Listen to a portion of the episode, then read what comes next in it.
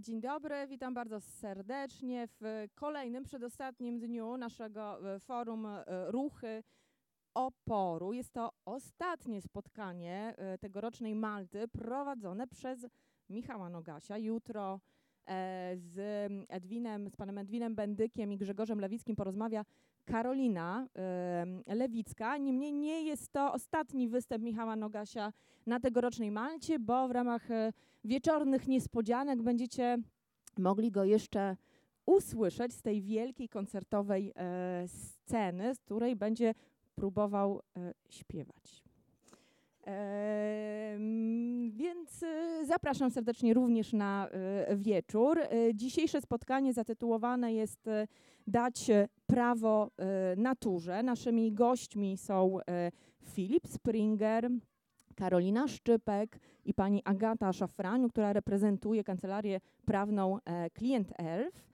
E, e, Rozmowa jest e, inspirowana projektem, który Karolina Szczypek realizuje w ramach Generatora Malta i no i o tym projekcie trochę też dzisiaj będziemy rozmawiać.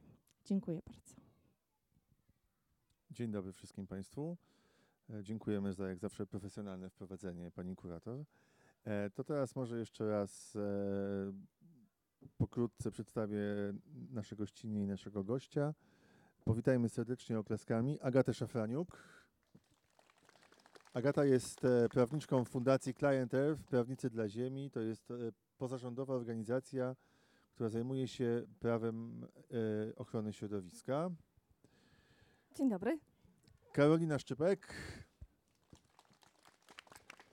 dramaturżka, performerka i tutaj na festiwalu Malta w ramach Generatora Malta przygotowała projekt Zaklepane. To jest taki projekt, w którym e, przyznaję, że czasami nie rozumie, e, kim jest Ziemia. O tym też będziemy dzisiaj rozmawiać. Oraz, no, żeby to było w dobrej kolejności, poznaniak, pisarz, fotograf Filip Springer. Dzień dobry. Będzie mnie ten pies dekoncentrował, jestem psiarzem, od razu to mówię, ale może spróbuję, Również. spróbuję patrzeć w, w waszą stronę, to jakoś mi przejdzie. Albo Jakby chciał do nas przyjść, to śmiało. Z tą świnią może przyjść. E, drodzy, e, chciałem zacząć od takiego pytania, które e, nasunęło mi się, kiedy czytałem trochę o działalności Client Earth i w ogóle o e, próbie nadania podmiotowości Ziemi, planecie. E, często słyszymy, e, czytamy w mediach, że na przykład pan X Kowalski wytoczył proces Polsce i wygrał w Strasburgu. Czy waszym zdaniem jest możliwa taka sytuacja kiedyś, że Ziemia wytoczy proces ludziom? Tylko jedna osoba może odpowiedzieć na to pytanie. Znaczy wy możecie Od fantazjować, prawnej, a my możemy sobie pofantazjować. Bardzo przewrotne rozpoczęcie tego panelu. Em, to wszystko zależy. To jest typowa standardowa procedura odpowiadania jako prawnik. To zależy. E, Jeśli byśmy przyznali rzeczywiście prawa absolutne Ziemi, to raz, wraz z prawami przysługuje także. To są te rozważania, tak? O jakich prawach mówimy w kontekście nadania osobowości prawnej obiektom przyrodniczym?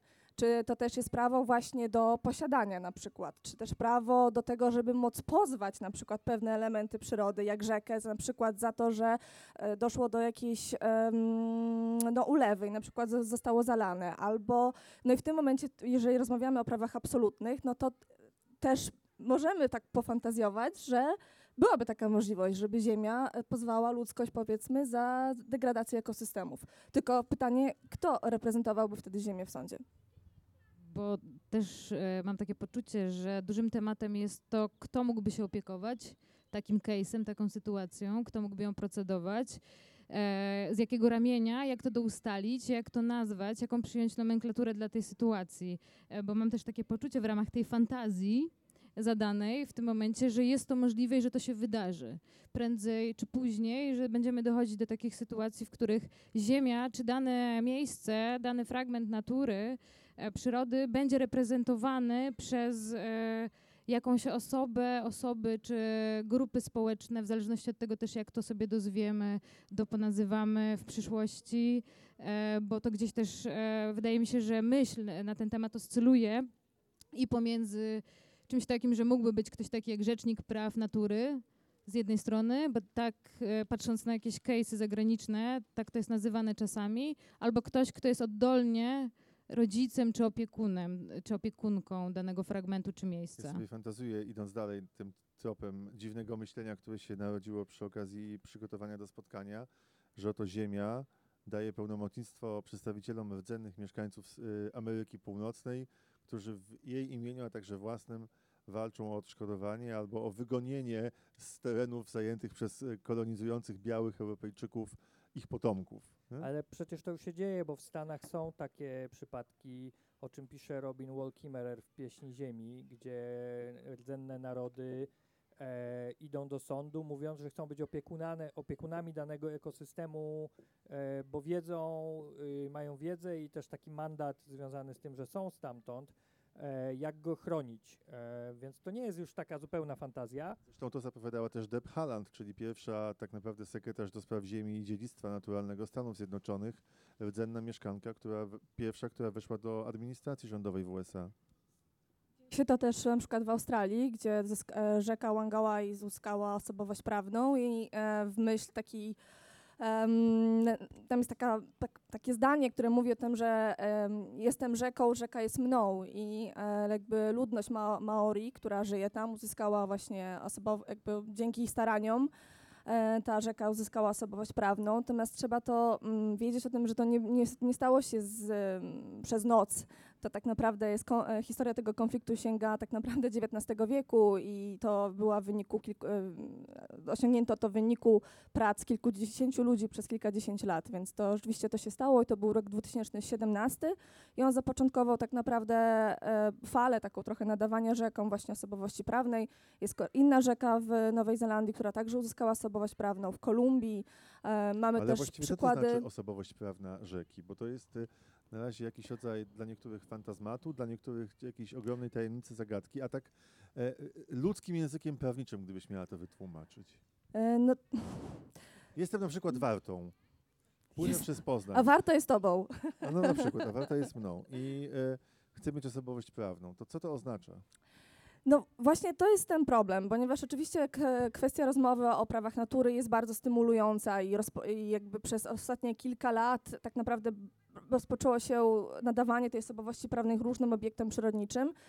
Natomiast kwestia pozostaje, czy tak naprawdę to rzeczywiście coś zmienia i co za tym stoi. I prawnicy i praktycy podnoszą argumenty dotyczące tego, że no tak naprawdę to nie działa i nie jest to aż tak potrzebne, e, ponieważ istniejące systemy prawne dają pewne gwarancje pewnych ochrony praw. Jeśli na przykład mówimy o Australii, no to tam to polegało na tym, że ta rdzenna ludność uzasadniając swoją jakby wyjątkową wyjątkowe połączenie z tą rzeką powiedziała, że ta rzeka powinna zyskać osobowość prawną i oni jako opiekunowie, ale to nie tylko oni są opiekunowie, ponieważ także e, rząd ma jedno, jednego przedstawiciela w takiej, w takiej radzie opiekuńczej, będą decydować o tym, co jest najlepsze dla tej rzeki. Więc tak naprawdę troszeczkę to też jest... em, i tu dochodzimy trochę do sedna, ponieważ cała ta dyskusja o prawach natury mówi o tym, że powinniśmy odejść od tego takiego systemu zachodniego, mówiącym o tym, że to człowiek zarządza naturą i tak naprawdę, ale z drugiej strony prawa natury też są przyznawane i przez ludzi, i też ludzie później reprezentują tą naturę w sądzie. Więc tak naprawdę, czy rzeczywiście dochodzi do zmiany paradygmatu, o którym zawsze tutaj ci zwolennicy praw natury mówią, ja nie jestem do końca przekonana. A jak wygląda sytuacja w Polsce? Są takie e, próby, są takie momenty, w których coś może się zmieniać? Szczerze powiedziawszy, e, według mojej wiedzy e, to jest w ogóle pierwsza jakaś taka dyskusja w ogóle na festiwalu kulturowym, więc w ogóle bardzo ciekawe. To też pokazuje o tym, że jest taki efekt kuli śnieżnej, że ta dyskusja się zaczyna dziać w różnych krajach. W Polsce jeszcze nie ma tak naprawdę dyskusji prawdziwej na ten temat. E, Są dyskusje oczywiście w Europie, e, różne konferencje. Ja Byłam ostatnio na konferencji we Francji na ten temat.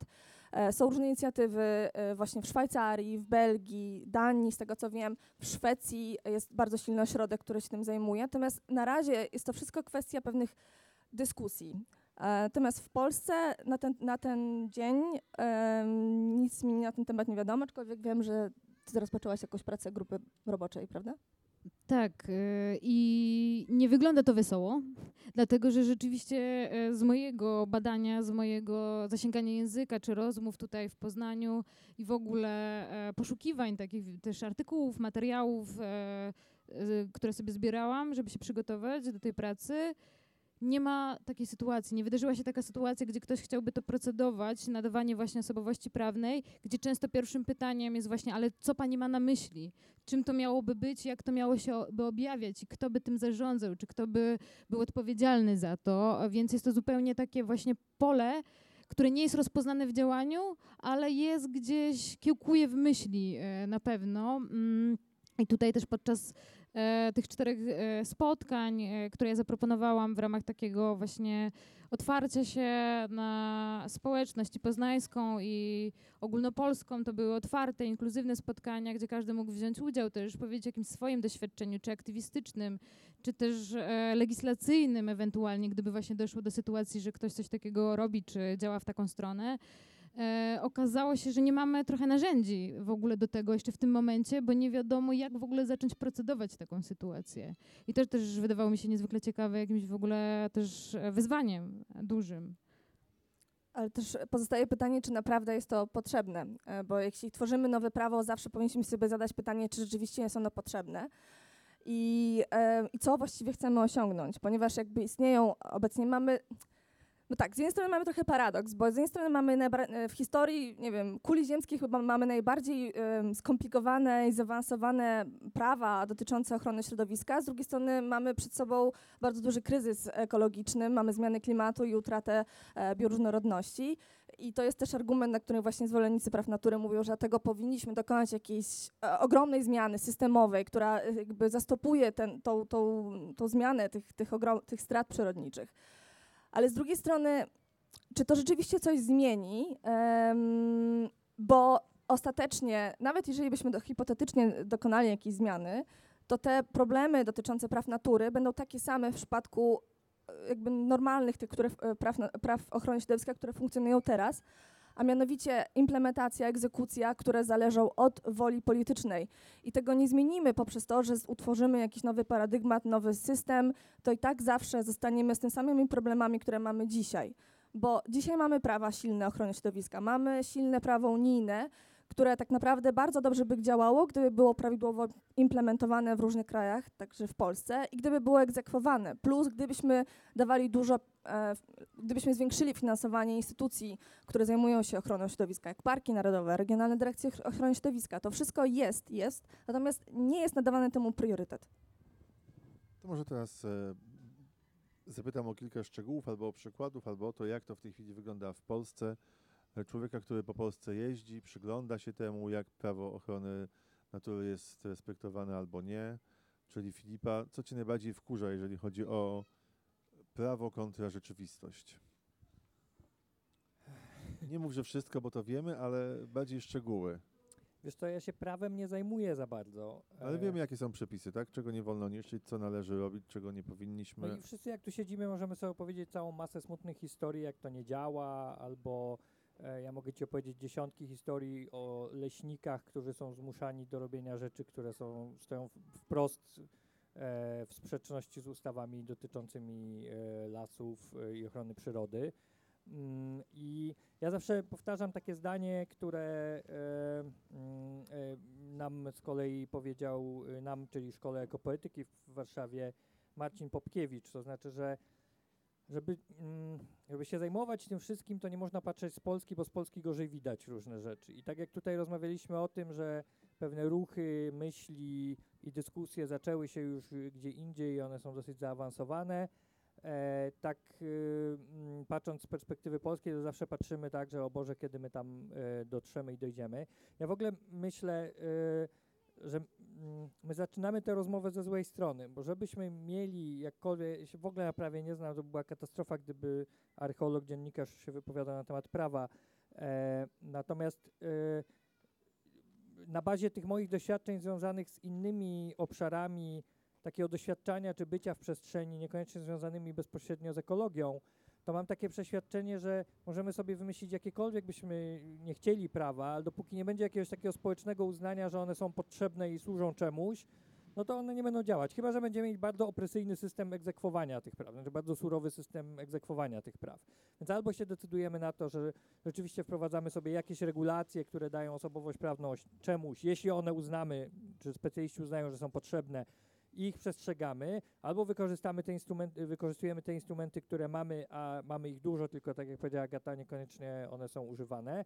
Yy, niektóre ustawy się nie przyjęły e, e, i albo się decydujemy, że ich bardzo surowo przestrzegamy, albo się decydujemy na to, co jest, ale że one są i wynikają z jakiejś naszej takiej ogólnospołecznej potrzeby i są wynikiem pewnego namysłu. Więc myślę, że zanim my dojdziemy do tej sytuacji, w której będziemy rozmawiać o tym, czy rzeka, kawałek lasu, rezerwat, czy cokolwiek innego ma, czy nie ma osobowość prawną i czy to czemuś służy, to my musimy uznać, że, że, mm, że to ma w ogóle, że to nie jest zasobem, no nie? że to, to jest jakimś podmiotem, e, że to jest jakąś może osobą. Nie w sensie prawnym, ale w takim sensie namysłu nad, nad tym czymś. E, czyli nie tym czymś, tylko już tym kimś.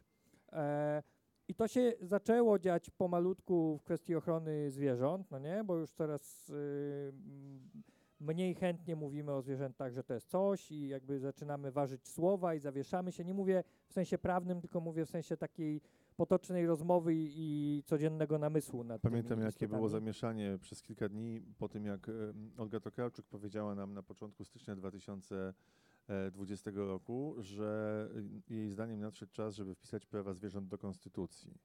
To oczywiście było wielkie halo, właściwie o czym ona mówi i po co to.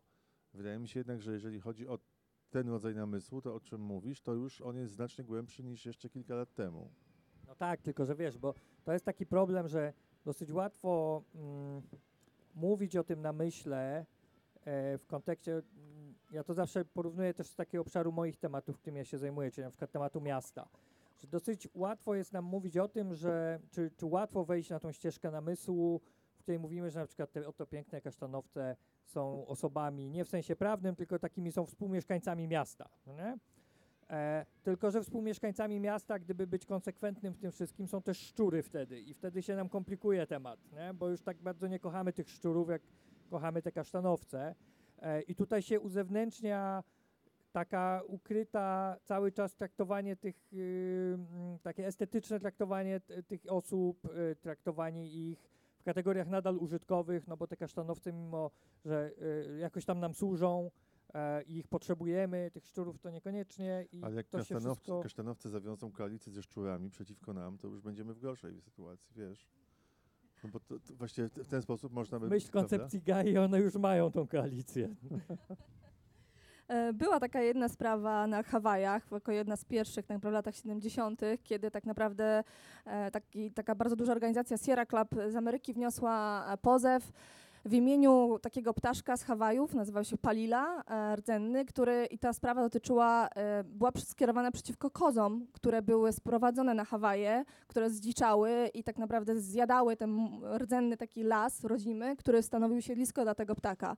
I w związku z tym e, Sierra Club wniosło jakby oprócz oczywiście siebie jako, jako, jako em, inicjatora pozwu, także wymieniło właśnie tego ptaszka Palile, że przeciwko właśnie temu, akurat to było przeciwko Departamentowi Ochrony Środowiska, ale dotyczy, pozew dotyczył tego, aby usunąć te kozy z e, wyspy. I tak się stało. Była też sprawa, y, to już anegdotycznie i dosyć zabawnie, fotografa, który został e, pozwany o prawa autorskie e, w sytuacji, w której miał aparat ustawiony gdzieś y, w lesie w, mm, i szympan zrobił sobie zdjęcie tym aparatem. On po prostu podszedł i nacisnął spust i ma takie smiley, y, takie, takie y, selfie bardzo sympatyczne i on jakby upublicznił to zdjęcie, zarobił na nim jakieś pieniądze i znalazła się organizacja, która w imieniu tego szympansa domagała się mm, e, no jakby praw, y, naruszenia praw autorskich, e, no bo to szympans zrobił to zdjęcie. I tutaj też się uzewnętrznia bardzo ciekawa rzecz, bo no, szympan zrobił sobie zdjęcie, jakby mamy tu y, już w samej rozmowie o tym i dyskusjach o tym uwidoczniły się pewne problemy, natomiast za tym idzie dalsza taka, e, dalszy taki namysł, czy taka refleksja, że te wszystkie istoty, które nas otaczają e, i ta ich aktywność e, w rzeczywistości, i to współtworzenie naszego świata jest też w jakimś sensie aktem twórczym. I, i, i że to jest też bardzo ciekawe, nie w sensie znowu prawnym, ale w sensie tego, jak my w ogóle rozpatrujemy ich udział w naszym życiu, że to są pewne inne, osobne języki, wypowiedzi, to jak różne istoty są wokół nas e, i że można to tak traktować, nie jako e, nieskończony wyścig e, o przetrwanie czy zapewnienie sobie zasobów i rośnięcie wzwyż, tylko jako pewien język i pewną, pewną wypowiedź. E, I te, ta, ta dy- dyskusja o szympansie z aparatem, ona odsłoniła też to, że my nie jesteśmy w ogóle gotowi do takiego traktowania tych innych istot. No dobrze, to teraz odwróćmy to. E, przepraszam, tak? Akurat dokończ. Powiedzieć o jednej ciekawej sprawie. We Francji była e, sprawa przeciwko kogutowi, e, ponieważ pewna, pewna para uznała, że za głośno pieje i chcieli, jakby wytoczyli pozew przeciwko właścicielom tego koguta i sąd w pozwie uznał, że nie mają racji i kogut ma prawo do piania, więc to było też I wygrał. no, tak. Czyli kogut wygrał w sądzie. Kogut akurat tylko właściciele, ale w tym uzasadnieniu tego sądu było napisane, że kogut jako kogut ma prawo piać i, i tyle. I jak się skończyła sprawa z selfie z szympanem? Szympansem. Z tego co ja pamiętam, to y, fotograf przegrał, ale mogę kłamać, bo nie mam zaktualizowanego tego, ale ta ostatnia informacja jaka była, to że fotograf przegrał. Tutaj pojawił się bardzo poważny zarzut ze strony Filipa Springera, e, że zaczęliśmy od złej strony tę dyskusję. Ja myślałem, że ja to powiedziałem tak, że to nie wybrzmiało właśnie tak, ale A, e, no więc właśnie o to Ale nie- chodzi, nie że słowo pojawiające się w publicznej przestrzeni zawsze od razu zostaje, rani. Tak, nie, nie, to nie mnie, to właśnie to, była taka zbiorowa refleksja. E, to teraz, żebyśmy doszli do momentu od, od radykalnej sytuacji, od której, od której zaczęliśmy, czyli opowieści o pozwach przeciwko ludziom ze strony ziemi, o nadawaniu tożsamości prawnej, osobowości prawnej rzekom, czy drzewom, czy innym osobom nieludzkim, zielonym, które istnieją na planecie, to co trzeba zrobić, żeby ludzie nabyli świadomość, że jest to możliwe? To znaczy, jak przeprowadzić ten proces edukacji? Tutaj zaczniemy od Karoliny, jako od osoby, która w ramach generatora Malta zaczęła zwracać uwagę. Więc gdybyś mogła kilka zdań opowiedzieć o tym, i, i na czym polegał ten twój projekt, bo widzę mn- mnóstwo nowych twarzy, które nie były z nami, osoby te nie były z nami w czasie tygodnia, no bo wiadomo, praca, festiwal i tak dalej, ale teraz Państwo do nas dołączyli. Jaka była reakcja też uczestników e, festiwalu? I potem pewnie poproszę pozostałą dwójkę naszych gości o komentarz do tego, co usłyszeliście. Jasne. Zacznę od tego, że moja praca nie miała takiego mm, charakteru edukacyjnego i nie mam takiego, wiecie, założenia czy jakiejś myśli, żeby kogoś edukować, bo nie chciałabym w jakimś sensie mówić jak z katedra. Właśnie dlatego też, że nie jestem prawniczką, między innymi, mimo tego, że bardzo zaczęłam w pewnym momencie chcieć być e, przy tej pracy, żeby mieć większe narzędzia do poruszenia się w temacie. Em, to, y, to po prostu nie stawiam siebie w roli ekspertki tematu, jakim jest y, legislacyjność, czy w ogóle prawne nadawanie i tym bardziej. Paradoksalnie wydało mi się to ciekawe, że z pozycji kogoś, kto może się też nauczyć od osób, które przyjdą na te zoomy, czy które spotkam tutaj, czy mm, podczas całej pracy, e, dla mnie to bardziej był walor też taki edukacyjny, e, czy poszerzający w ogóle moją perspektywę i moją świadomość. Natomiast w całym tym procesie też, który wynikał w ogóle też z takiego poczucia bezradności, bezsilności, z tego jak w ogóle myśleć o świecie, redefiniować go w jakimś sensie, redefiniować pojęcia e, właśnie nie osoby, która zawłaszcza ziemię, która na przykład może chcieć pragnąć mieć ziemię, kupić sobie mieszkanie, mieć ziemię i spotkać się z jakimś poczuciem kryzysu mieszkaniowego, czy doświadczyć tego, uświadomić sobie to, że ja tej ziemi na przykład nigdy nie będę miała, albo prawdopodobnie przez bardzo długi czas jej nie posiądę w cudzysłowie. W momencie, w którym ta refleksja się u mnie pojawiła, zaczęłam się zastanawiać, z jakiej ja pozycji to mówię, dlaczego właśnie tak myślę i tak sobie produkuję myśli o posiadaniu, a nie oddaniu pola ziemi samej sobie. Wiem, że to być może brzmi bardzo idealistycznie i sama się na tym łapię czasami, ale dawało mi to taki wektor do pracy i po zaproponowaniu e, tych zoomów, spotkań, e, pierwsze reakcje też osób uczestniczących w tych zoomach były rzeczywiście pytaniem, czy takim, taką cichą obecnością i by, pojawiały się pytania dosyć często, ale po co to robić? Po, po co to jest potrzebne? Czy to jest jakby do czego to będzie służyło, do czego ma służyć takie, ta, taka podmiotowość, takie budowanie sytuacji natury czy danego wyimka przestrzeni. Tutaj chodziło mm, o Park Wieniawskiego, w, które, w którym się teraz znajdujemy, e, żeby na przykładzie tego parku spróbować procedować taką sytuację.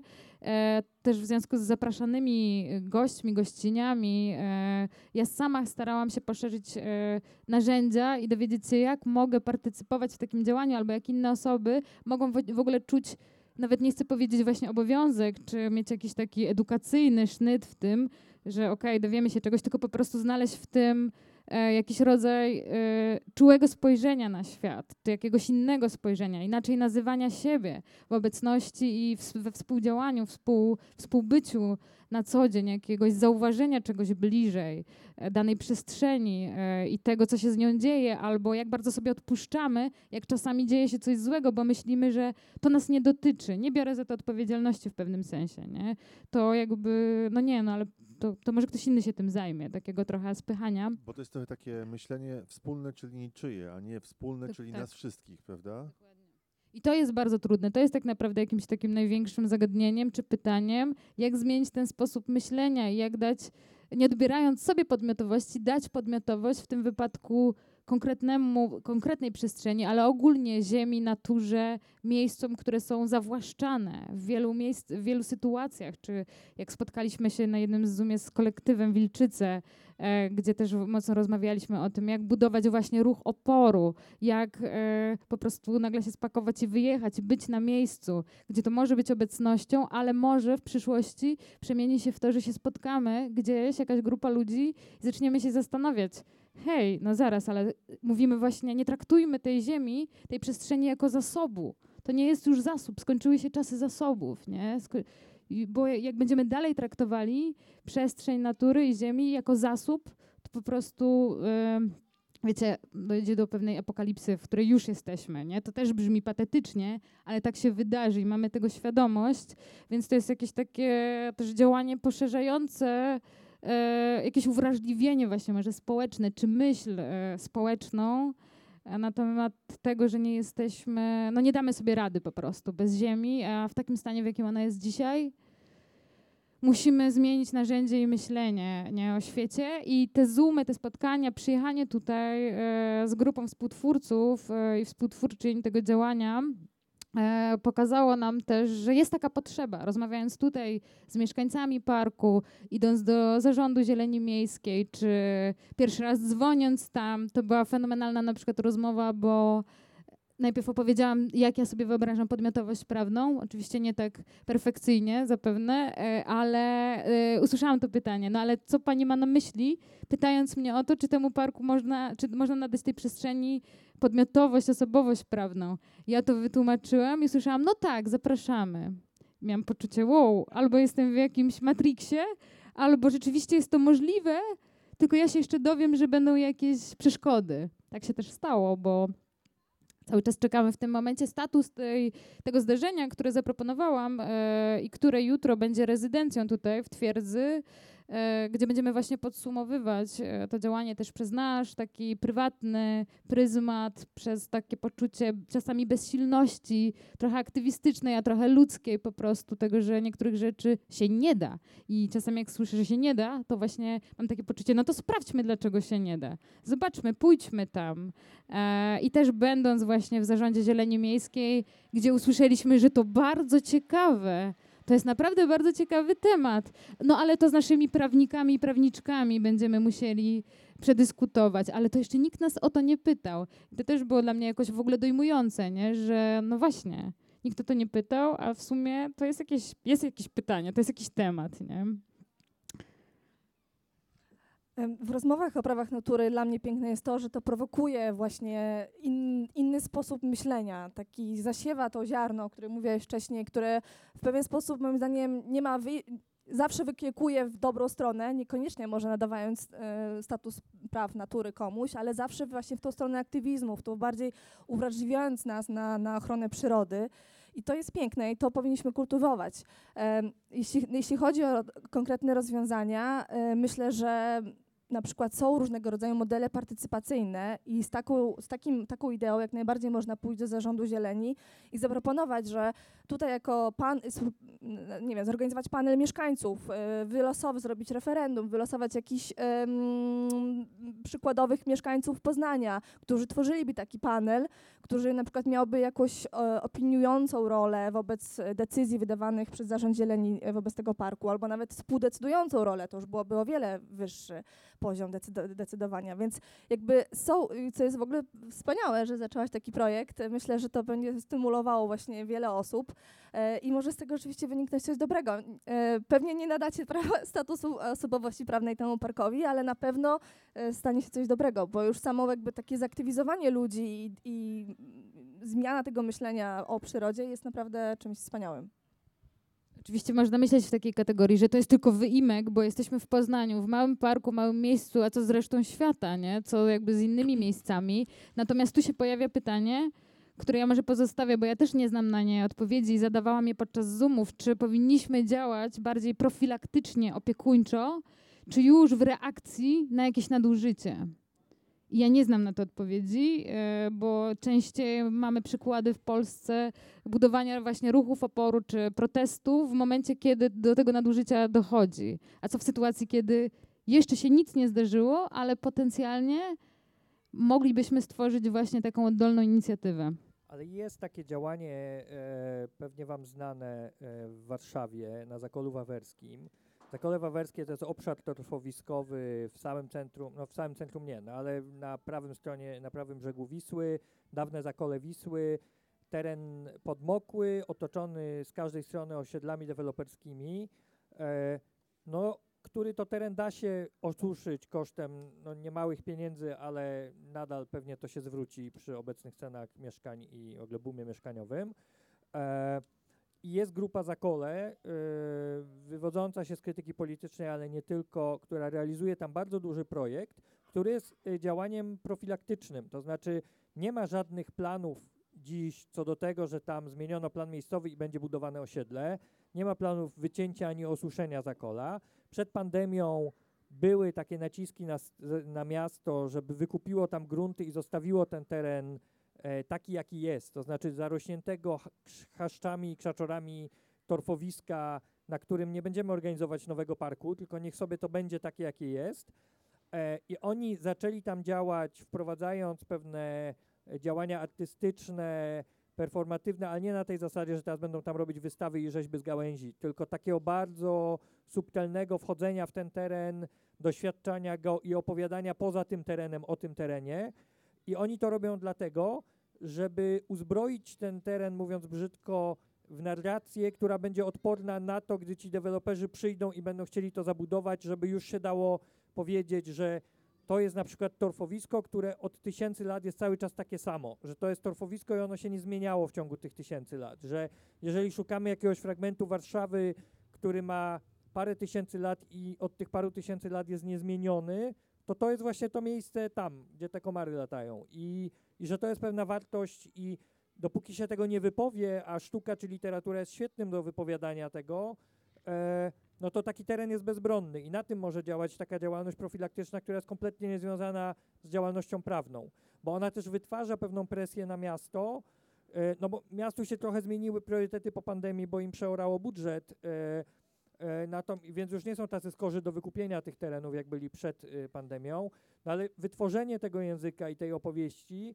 stwarza no, jakąkolwiek szansę do y, w starciu z tą narracją taką kapitalistyczną, która tam przyjdzie, a w pewnym momencie pewnie przyjdzie. Chociaż jeżeli jeszcze mówisz o pandemii, to myślę też, że w wielu przypadkach, w wielu miast, nie tylko, e, no to był taki moment dla, e, nie wiem czy dla włodarza, ale dla mieszkańców na, na pewno istotny. To znaczy do opustoszałych, pustych miast wróciła natura. E, bardzo intensywnie. Nawet, nawet w Warszawie mieliśmy tego wiele przykładów, kiedy natura wróciła pod postacią dzikich zwierząt, które opuściły miasto dawno temu, a teraz, kiedy nagle nie było na ulicach e, samochodów i ludzi, to pojawiły się nad rzeką albo w innych rejonach. I coś się zaczęło w głowie ludzi zmieniać, myślę. To znaczy ta, ta potrzeba obcowania z naturą w trudnym momencie, ucieczki do lasu czy gdzieś wyjazdu z miasta, albo właśnie szukanie takich miejsc w mieście, gdzie można się od ludzi odłączyć i pójść na kawałek zielonego, stała się bardzo istotna, więc być może paradoksalnie pandemia była tym klikiem, kiedy wielu osobom w głowach się przestawiło myślenie. Ja sama uciekłam z Warszawy i mieszkam w, obecnie w Otulinie Drawińskiego Parku Narodowego, więc całkiem niedaleko stąd. Ale wracając do, do tej narracji, o której y, tutaj była mowa, e, z perspektywy osoby, która jest zaangażowana w ochronę przyrody od ponad 6 lat bezpośrednio, uważam, że ta narracja jest przeogromnie ważna. I em, jak zaczynałam pracę w Client Earth, to nikt nie wie, nikt nie, nikt nie brał na poważnie tego, co robię tak naprawdę. Jakaś prawnik zajmujący się ochroną przyrody, jakaś fanaberia w ogóle, nikt o tym nie słyszał. Obecnie ten, ten mandat społeczny jest ogromnie duży dla tego typu działań, które my prowadzimy. Te pozwy klimatyczne, które dzieją się wszędzie na całym świecie obecnie, tak? czyli pozywanie Skarbu Państwa o zmiany klimatu, to, że osoby prywatne robią to, o to o, o, także w oparciu o, o, o dobra osobiste, czy o pozywanie dotyczące czystego powietrza. E, to, to, jest, to jest, I to poparcie społeczne jest duże. Też widzieliśmy na przykład w przypadku wycinki w Puszczy Białowieskiej, gdzie ta narracja e, dotycząca puszczy jest budowana już od wielu, wielu lat. Dlatego było to tak naprawdę łatwe zdobyć takie duże poparcie społeczne wobec ochrony tego lasu. W przypadku na przykład teraz wycinki w Puszczy Karpackiej jest to trudniejsze, ponieważ tej narracji brakuje jeszcze. Ona się dopiero zaczęła tworzyć w ostatnim roku i moim zdaniem wiele osób pewnie jeszcze w ogóle nawet nie wie, co to znaczy Karpaty, gdzie one leżą, o co chodzi. Tak? Ta, ta, ta, ta historia jeszcze nie, jest powiedzmy niekompletna tak naprawdę, dlatego tak trudno jakby zys- zyskać to duże poparcie, ale ono będzie, natomiast wymaga to czasu i pracy. I myślę, że sztuka i w ogóle działalność, w mediach, mówienie o tym, to jest bardzo ważne. Kiedy mówisz o tym wzroście zainteresowania i wzroście poparcia dla te, tego rodzaju działań, to jak, nie pytam o liczbę, ale o mniej więcej o procenty. Jak szybko to się wydarzyło i dlaczego waszym zdaniem? Jak szybko.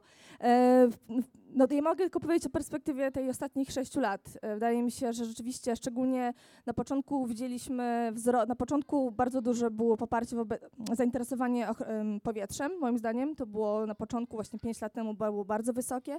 Obecnie zmieniło się to w stronę zmian klimatu, moim zdaniem, bo to jest bardzo szerokie właśnie opowiadanie o tym, te pozwy właśnie, o których mówię.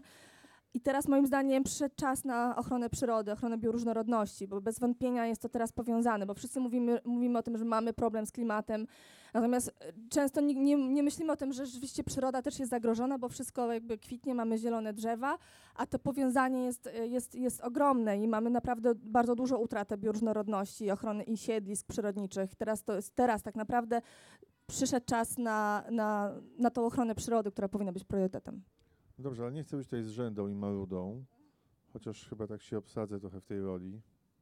Tak dość dziwnie, bo jednak myślałem, że będzie odwrotnie, ale... Nie, ja tylko pozytywnie teraz. Ale e, to wszystko, o czym my mówimy i co pewnie większość z nas odczuwa jako rzecz istotną i potrzebną, no to się zderza ze ścianą. To znaczy y, bunt społeczny, To się nie zderza ze ścianą. Przepraszam, że ci wejdę w słowo.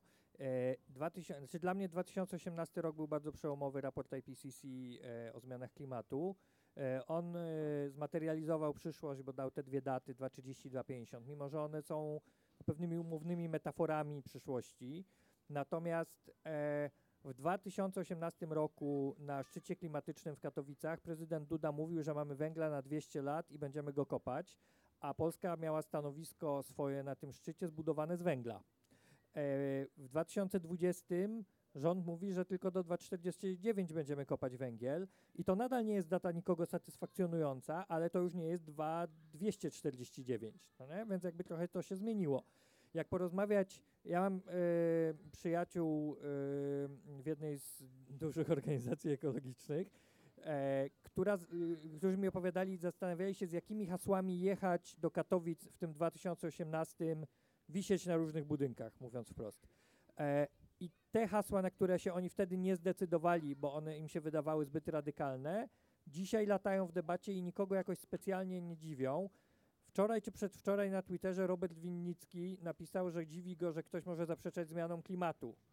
E, więc on tak tego nie napisał dokładnie, No, ale tylko napis- powiedział, że w ciągu na, naszego życia w sposób zauważalny zmieniła się amplituda. no, no, czyli Znaczy nie używał takich trudnych No słów. to rozumiem, było- bo by mu tam spadło followersów, ale miał to na myśli, jestem przekonany.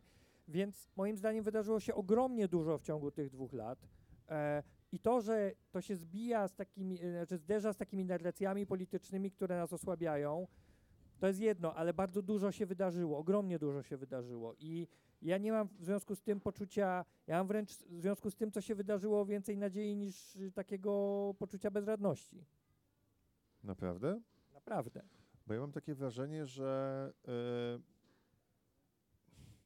no okej, to spróbujmy teraz trochę pofantyzować na tematy, bo wiadomo, że nie będzie zmiany, o której mówimy, jeżeli nie będzie woli politycznej. Polityków wybieramy my i wiadomo, że oni rządzą w jakimś sensie w naszym imieniu, chociaż często wbrew nam.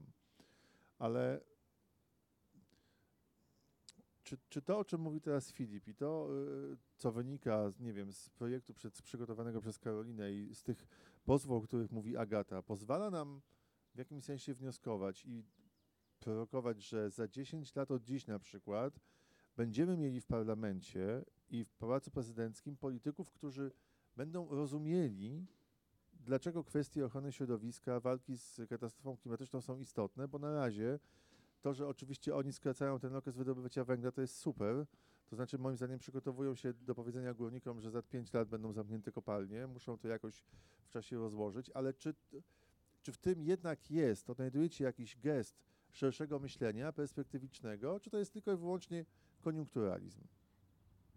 Ja na to staram się, bardzo dużo wysiłku wsadzam, wkładam w to, żeby nie patrzeć na te problemy i nie szukać nadziei z polskiej perspektywy, tak jak mówiłem, bo co, co ja myślę, co będzie w polskim parlamencie i co z Polską za 10 lat, nie wiem, no mam najgorsze obawy, że będziemy już satelitą Rosji i nie będziemy w Unii Europejskiej, e, ale to, mm, to tak naprawdę nie ma większego znaczenia dla tego, co się będzie działo szerzej. E, i patrząc na to, co się dzieje szerzej i w którą stronę idą pewne ruchy e, i pewne decyzje i pewne deklaracje, to nie jestem jakoś tak bezbrzeżnie załamany tym, że wszyscy uznali, że jakoś to będzie.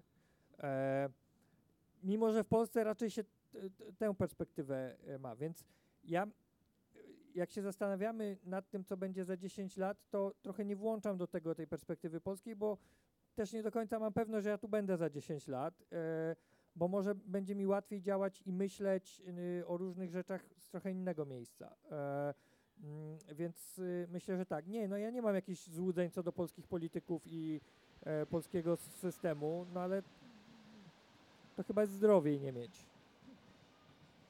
No ale jest jednak coś smutnego, skoro mówisz, że być może będziesz działał w tej sprawie z zupełnie innego miejsca. Znaczy, wydaje mi się trochę, że... No bo sprawa jest globalna, więc tak naprawdę mm, trzeba sobie znaleźć miejsce, które będzie lepsze do działania na tej rzecz globalnej sprawy. Jak tu się okaże, że to jest niemożliwe, bo, e, bo już na przykład nie obejmuje nas y, unijna legislacja, to uznam, że może lepiej działać tam.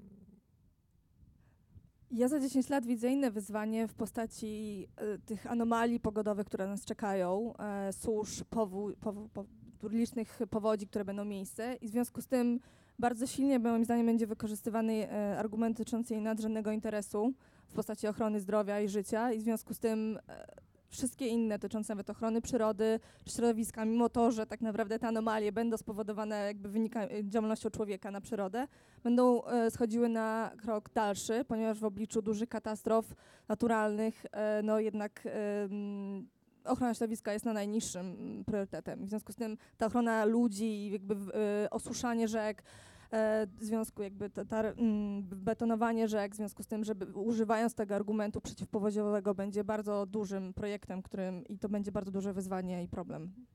Tu też się trzeba zastanowić, mówiąc o tym, y, w jakiej sytuacji takiej politycznej czy państwowej będziemy za 10 lat, jakich doświadczeń dostarcza nam pandemia w tym tej kwestii. Bo jeżeli spojrzymy, że tak niewielki kryzys jak pandemia e, spowodował, już e, zaktywizował automatycznie tę procedurę ze strony państwa, żeby zdemontować kawałki demokracji, e, i wykorzystać tą naszą słabość w tym kryzysie, słabość obywateli, żeby im zabrać różne rzeczy, no to to jest idealnie realizacja i doktryny szoku, i nowego reżimu klimatycznego Bruno Latoura. I nie ma żadnego powodu, żeby się spodziewać, że przyjdą jeszcze większe kryzysy e, spowodowane właśnie tymi zjawiskami gwałtownymi albo jakimiś niedoborami wody, że państwo znowu nie będzie próbowało wykorzystywać e, tej słabości obywateli wobec tych kryzysów, żeby on odbierać części wolności. I to jest znowu pytanie, czy my chcemy tu być, żeby działać e, bo jeżeli działamy na rzecz globalnej sprawy, to czemu mielibyśmy y, robić to tu z ograniczonymi możliwościami na skutek tego, że to państwo tak się względem nas zachowuje? Ale właśnie odpowiedzią może być to, co ty mówiłeś o tym, o tym właśnie, bo, nie, bo z jednej strony mamy, tak jak mówiłaś, jakby odpowiedź na kryzys. Wtedy bardzo łatwo jest zmo- zmobilizować ludzi, to jest oczywiste. Ale drugą rzeczą, która jest totalnie inna, moim zdaniem, właśnie jest ta edukacja ekologiczna, ta praca u postaw, która wymaga, jest prowadzona przez wiele lat i często trudniej jest mobilizować tych ludzi. Ale gdy ta praca zostanie wykonana i, te, ci, i każdy z nas będzie miał taką większą świadomość tego, co może, o tym, że ma dostęp do informacji w środowisku, może pójść, zapytać, zażądać informacji tego, co się dzieje z tym parkiem, o tym, że może zaskarżyć pewną decyzję, o tym, że może pójść do organizacji ekologicznych lokalnych, spytać się, pomóc, być wolontariuszem, czy po prostu nawet e, monitorować to, co się dzieje w środowisku, ten, no to będzie trudniej władzom, czy firmom, czy cokolwiek robić pewne projekty, które będą szkodzić, szkodzić przyrodzie, bo ten monitoring społeczny będzie już bardzo rozwinięty, więc myślę, że warto to pielęgnować, to jest bardzo ważne. I kwestia w ogóle też edukacji społecznej, której nie mamy, mówię takiej wynikowej ze szkoły nawet, e, to jest dużym tematem. E, rozmawianie o, o swoich prawach po prostu, cały czas przypominanie o swoich prawach, bo jeżeli nie znamy też swoich praw, e, no to bardzo trudno będzie zadbać o prawa e, innych bytów czy innych przestrzeni, zmian, zmienić jakkolwiek optykę i narrację. I słuchając tego, co ty Filipie powiedziałeś, też sobie myślę, że jakoś e, fantazjując czy myśląc, wybiegając w przyszłość do tych 10 lat, ja, ja mam poczucie progresu takiego właśnie na poziomie, mm, paradoksalnie na poziomie pracy z bezsilnością, na poziomie naprawdę międzyludzkich relacji i pracy ze swoim własnym gniewem i ze stawianiem granic, że krok po kroku jest to coraz większy e, i, obserwując swoich znajomych, czy w ogóle osoby, które są mi znane, aktywistyczne, które pracują na, e, na, na to, żeby wyjść, działać, funkcjonować i w takim oddolnym ruchu oporu, czy nawet naporu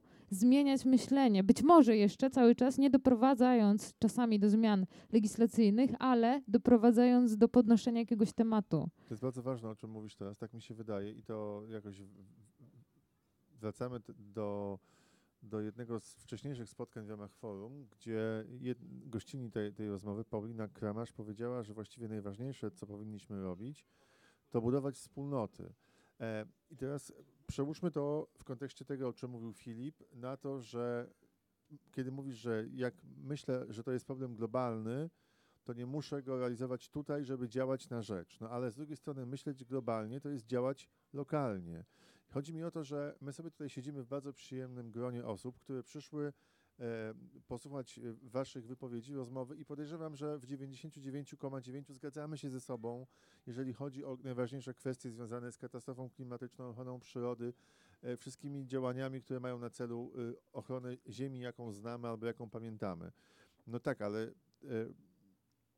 trzeba jakoś moim zdaniem jeszcze poszerzać to pole walki. To znaczy, co zrobić, żeby dotrzeć do osób, których nie ma w tej naszej, weźmy to w cudzysłów albo nie bańce. To znaczy do ludzi, którzy żyją w mniejszych społecznościach, którzy na przykład e, mają zapewnione przetrwanie tylko dzięki temu, że używają pestycydów, prawda? Albo dzięki temu, że wycinają e, drzewa na swoim terenie, albo że sprzedają ziemię, która, którą mają od pradziada i tam na przykład sta, sta, stawiane są duże hale produkcyjne, które ciągną wodę z ziemi, wszystko się zanieczyszcza i tak dalej. To znaczy, no super to wszystko brzmi na poziomie naszym, teoretycznym i wiary w to, że mamy moc sprawczą, ale potem jednak zderzamy się z tą rzeczywistością i to i tam przede wszystkim nie to, że niechęć, ale niewiedza króluje. No możemy się, muszę, musimy szukać sposobów komunikowania się. No to jest najprostsza i najbardziej trywialna odpowiedź. E, już wiemy dzisiaj, e, że komunikowanie się oparte o rzeczowe argumenty wynikające z nauki nikogo, mało kogo do czegokolwiek przekonują. Utwierdzają przekonanych w tym, Nawet że... loterie nie przekonują. Proszę? Nawet loterie fantowe Nawet nie loterie. przekonują. nie przeka- No właśnie. E, no więc już wiemy, że nie możemy nikogo przekupić, żeby w coś uwierzył oraz nie możemy nikogo e, mm, przekonać samym, samą nauką. E, natomiast cały czas wierzę, że możemy na różne sposoby odwoływać się e, do emocji. I poprzez te emocje i poprzez e, współodczuwanie różnych sytuacji próbować komunikować się z tymi, do których te języki, których do tej pory używaliśmy i te strategie komunikacji, których używaliśmy, niekoniecznie się sprawdzają. O czym od lat wie przecież rynek, gdyż za pomocą emocji sprzedaje nam wszystko i jakoś mu to wychodzi i rośnie. E, I ja mam taką jedną małą obserwację, która, która nie za, z której nie wynikła żadne dalsze działanie takie, które mogłoby zweryfikować to, co powiem, ale mam taką intuicję i przyczucie, wielokrotnie o tego typu sytuacjach rozmawialiśmy w szkole ekopoetyki, że to jest pewna sytuacja, w której mogłoby się coś zadziać. 18 grudnia 2020 roku po raz pierwszy w Warszawie tego dnia spadł śnieg. E, ja mojego syna odebrałem o 16 z przedszkola. On już był strasznie podjarany, że idziemy na sanki. Poszliśmy do domu i pierwszy jakiś taki zgrzyt, który miałem, to fakt, że muszę te sanki wyjąć za dwu, dwumet, znaczy dwuletniej warstwy rzeczy w piwnicy. Ja wstawiam do piwnicy od przodu, w związku z czym te sanki tam były gdzieś z tyłu. No więc pomyślałem sobie, że te sanki nie powinny być aż tak głęboko, no ale wygrzebałem te sanki, poszliśmy na górkę i sytuacja, w której ja wyszliśmy y, z osiedla na tą górkę i zobaczyłem, że z każdej strony właściwie biegną na tą górkę ludzie, bo jest dość śniegu, żeby pojeździć i że potem wszyscy zaczęli na wariata zjeżdżać, bo nie wiedzieli, czy ten śnieg poleży pół godziny, dwie godziny, czy w ogóle do jutra przetrwa. E, I że w tej sytuacji wszyscy tego pośpiechu, takie padały tam zdania, dalej synek, dalej, bo zaraz nie będzie, e, że w sytuacji tego pośpiechu, który wszyscy Choć tam... się okopiemy, to będzie nasz kawałek śniegu, Trochę to tak, tylko my nie? jeździć, nie? Tutaj e, proszę nie wchodzić, nie zabieraj bilet, stamtąd, bo się nie da na zjeżdżać. śnieg. No tak. a tak. e, że w tej sytuacji, w której my wszyscy, to, to błaha rzecz jest, nie? No bo fajnie by było, gdyby kwestia klimatyczna się sprowadzała tylko do problemu ze zjeżdż- zjeżdżaniem na sankach, ale że w tej sytuacji dokonał się pewien taki bardzo losowy wybór y, grupy, która się na tej górce znalazła, nie? Y, no pewnie konkretna dzielnica konkretnego miasta, ale cały czas no nie było to taka bańka, jak jest tutaj. E, I że w tej sytuacji, w której my wszyscy poczuliśmy pośpiech, żeby na tej górce się znaleźć, i wszyscy w jakimś sensie odczuwaliśmy żałobę po tym śniegu, który jeszcze jest, a zaraz go nie będzie. I że wie, wielu z nas, jestem o tym przekonany, zaświtało w głowie, że to nie jest tylko kwestia tego, że te nasze małe bąbelki zjeżdżają po raz ostatni w tym roku na sankach być może, ale że w ogóle w życiu zjeżdżają po raz ostatni, że na bazie tej emocji, która tam nas uwspólniła, my możemy zbudować jakiś komunikat, którym się porozumiemy ze wszystkimi. Ja nie zbudowałem tego komunikatu i nie wiem, czy by mi to wyszło, ale mam przeczucie, że jeżeli miałbym próbować y, takie komunikaty i takie opowieści budować, to w oparciu o takie mikrosytuacje. I tutaj pandemia jest znowu bardzo pomocna, bo znowu ona jest takim mikrokryzysem, bo jest spowodowana przez jeden czynnik, który miał jasny, był jasno zdefiniowany, którego wyeliminowanie miało horyzont czasowy, od którego mitygacja była prosta, bo trzeba było myć rączki, nosić maskę i trzymać dystans. E, I to jest mikrokryzys. Jak porównamy to z kryzysami, które nadchodzą w związku z klimatycznymi załamaniami, bioróżnorodnością i tak dalej, to mamy to kryzysy spowodowane wieloma czynnikami, z których nie wszystkie są rozpoznane, które są powiązane i których wyeliminowania nie jesteśmy w stanie nawet zaprojektować, bo nie wiemy, jak to zrobić. E, no to jeżeli my w czasie pandemii odczuwaliśmy pewne emocje, zarówno pozytywne, jak i negatywne, bo mieliśmy te uniesienia, kiedy wszyscy sobie pomaga pomagaliśmy, tam te niewidzialne ręki i tak dalej, poczuliśmy potrzebę wspólnoty na przykład, to my możemy na bazie tych doświadczeń zdiagnozować pewne emocje i pewne stany, w oparciu o które możemy sobie opowiadać te wyzwania z przyszłości i te nasze zadania dla tych wyzwań. I ja nie mówię, że ja mam, czy y, mamy jakieś sprawdzone sposoby na to, ale mamy przynajmniej od czego wyskoczyć, bo wiemy, że od wiedzy już, że możemy sobie to tłumaczyć, i, ale to i tak w pewnym momencie przestaje działać.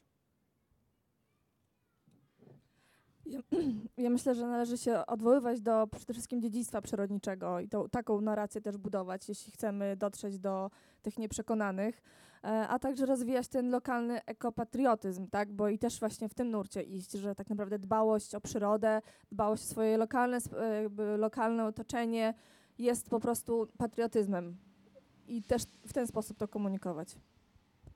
To jest dość odważna teza, że to jest patriotyzm. Ale zobacz, jak y, są takie, y, y, pojawiły się takie mapy w internecie y, stworzone przez ludzi zajmujących się ochroną lasów. Ile jest protestów w obronie lasów w Polsce? To są naprawdę idzie w setki. E, tylko się może trzeba policzyć też po prostu i zobaczyć, jak, jak dużo jest tych sytuacji. Ja ostatnio mm, sprawdzałem jedną firmę w internecie, y, która zajmuje się budownictwem i przeciwko tej firmie protestowano w obronie dwóch kasztanów, które ona chce y, wyciąć i e, y, ona, jakby cała społeczność danego ma, ma, ma, małego osiedla w którym mieście po prostu się zebrała, żeby te dwa kasztany ochronić.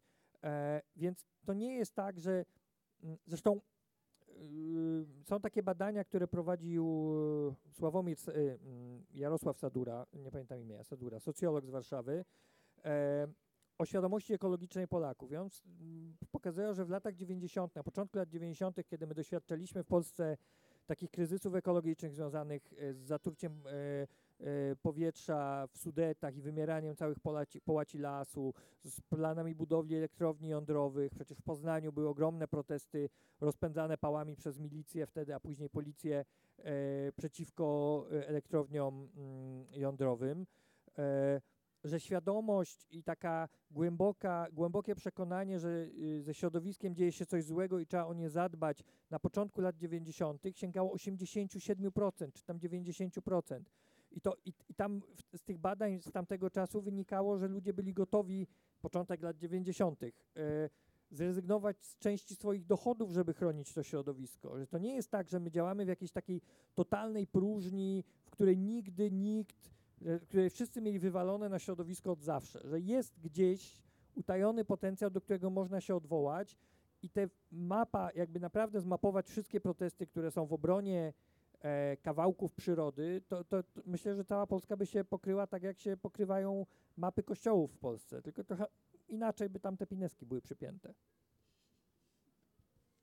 To ciekawe porównanie z tą mapą kościołów. Mnie się wydaje, że akurat kościołów w Polsce jest za dużo, ale chyba, że ludzie wychodzą Ale z tych tych kościołów i idą też jest bardzo protestować. dużo, ale nie, nie trzeba mówić, że za.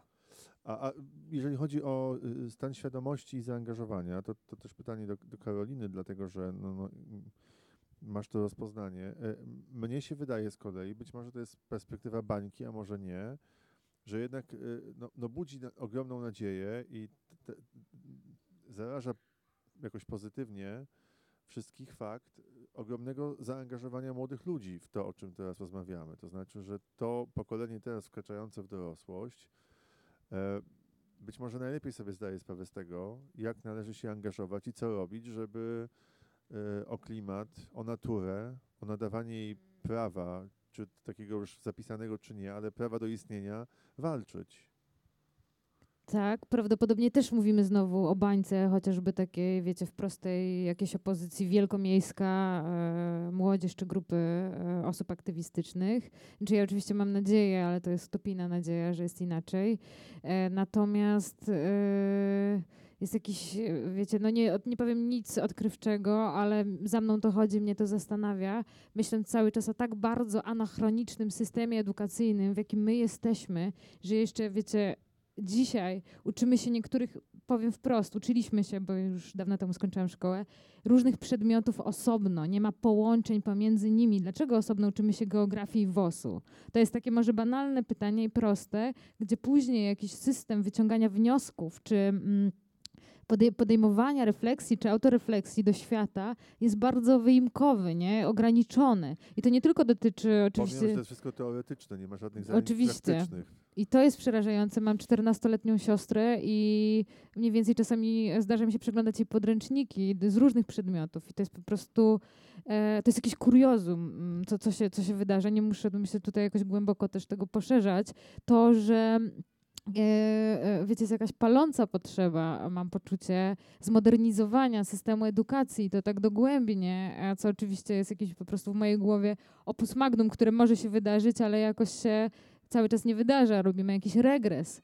Nie? I, I być może tutaj jakaś umiejętność po prostu uczenia się, odczarowywania schematów, czy mechanizmów, czy uczenia się tylko wiedzy, właśnie to, co powiedziałeś, Michale, tylko teorii. Tylko jakby tutaj, tutaj jest jakaś luka, taka do wypełnienia systemowa, ogromna, ale wracając też do e, takiego poczucia jakiegoś e, czy, obywatelskiego obowiązku, chociaż to jest takie troszeczkę mocne, może, czy jakieś takie poczucia wpływu. Ja bym to nazwała jakąś taką zmianą, która wynika z tego, że właśnie możemy sobie uświadomić, y, w pewnym momencie tak mam podmiotowość, a jak sobie to uświadomimy w pewnym sensie w jakiejś grupie, to mam poczucie, że stąd jest y, jakiś łatwiejszy dostęp do budowania wspólnotowości, bo ja mogę sobie uświadomić sama. Mam podmiotowość, przyjadę do Poznania, nadam osobowość prawną e, temu konkretnemu miejscu, nie? Tylko, że sama tego nie zrobię. Ale jeżeli jeszcze kilka innych osób sobie uświadomi swoją też siłę czy podmiotowość, no to wytwarza nam się grupa, która już może działać pozyskać narzędzia do zmiany. Gdy mówisz o, o ekologii, to ja oczywiście od razu teraz, śledząc co się dzieje, y, zacząłem patrzeć na myśli Jana Pawła w sprawie ekologii, bo to jest, jak wiadomo, konik ministra obecnego i okazuje się, że jest kwestia ekologiczna w nauczaniu. Ona co prawda nie do końca ma coś wspólnego z katastrofą klimatyczną, ale gdyby nawet z tego wyłowić jakiś rodzaj pozytywu, no to może by y, obecne władze się zainteresowały tym, że jednak nawet szanowany przez nich filozof y, coś w tej sprawie nam miał do powiedzenia. Znaczy, jakby, może każda ścieżka dojścia do mm, ochrony środowiska jest dobra, czy nie? Nie, oczywiście, że tak. Ja uważam w ogóle, że mm, ogromnie, to nie jest jakąś ogromną niespodzianką znowu, ale zawodzi w tym obszarze Kościół, e, który e, ma o, fundamentalną rolę do odegrania, bo w ogóle uważam, że wszelkie e, formy, czy sposoby, czy strategie mm, zagospodarowywania potrzeby duchowości, czy w ogóle duchowości w tym obszarze są niezwykle ważne. Ja uważam, że my nie rozwiążemy tego problemu, e, czy tych wszystkich problemów, jeśli nie nadamy im wymiaru etycznego po prostu.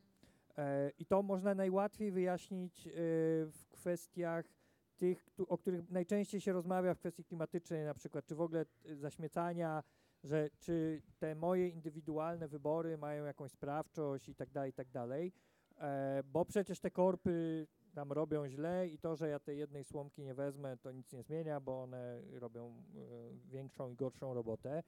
E, I nie ma do końca sensu zastanawianie się nad tym w kategoriach sprawczości takiego indywidualnego wpływu, bo też się nie zastanawiamy w kategoriach sprawczości indywidualnego wpływu nad kwestią tego, czy zabijać innych ludzi. Nie? Po prostu z jakiegoś powodu uznaliśmy, że nie będziemy ich zabijać, No A nie nie- wszyscy, a większość. no nie, no tak wszyscy jak tu siedzimy i wszyscy jak tu mieszkamy w tym mieście, z wyjątkiem bardzo nielicznych, e, uważamy, że nie można zabijać innych ludzi. I nie robimy tego. I nie robimy tego nie dlatego, że uważamy, że wszyscy inni, że to spowoduje, że przestaną, ludzie przestaną być zabijani, prawda? No wiemy, że ci ludzie będą zabijani przez innych, ale my do tego nie dokładamy ręki, bo to ma wymiar dla nas etyczny. E, I w ten sam sposób e, musimy zacząć myśleć o naszym indywidualnym wpływie, znaczy w kategoriach etycznych. Nie robię pewnych rzeczy, bo nie chcę, to jest, Julia Fiedorczuk i Forrest Gander mówią, że to jest kwestia stylu, takiego klasy bycia w świecie, że pewną klasą bycia w świecie jest niezabijanie innych ludzi, nie wiem, nie wylewanie oleju do rzek, e, no już raczej takich rzeczy nie robimy, e, no więc też kwestią tego będzie na przykład ograniczanie swojego śladu ekologicznego. To będzie kwestia etyczna. E, no jeżeli mówimy o tym, że, że bardzo wiele rzeczy, które musimy zrobić, mają wymiar etyczny, no to tutaj powinny się odnaleźć, y, w tym powinien się odnaleźć Kościół, a się nie odnajduje, bo, no bo ma Bo swoje, powody. problemy, tak, no właśnie. E, to Z etyką.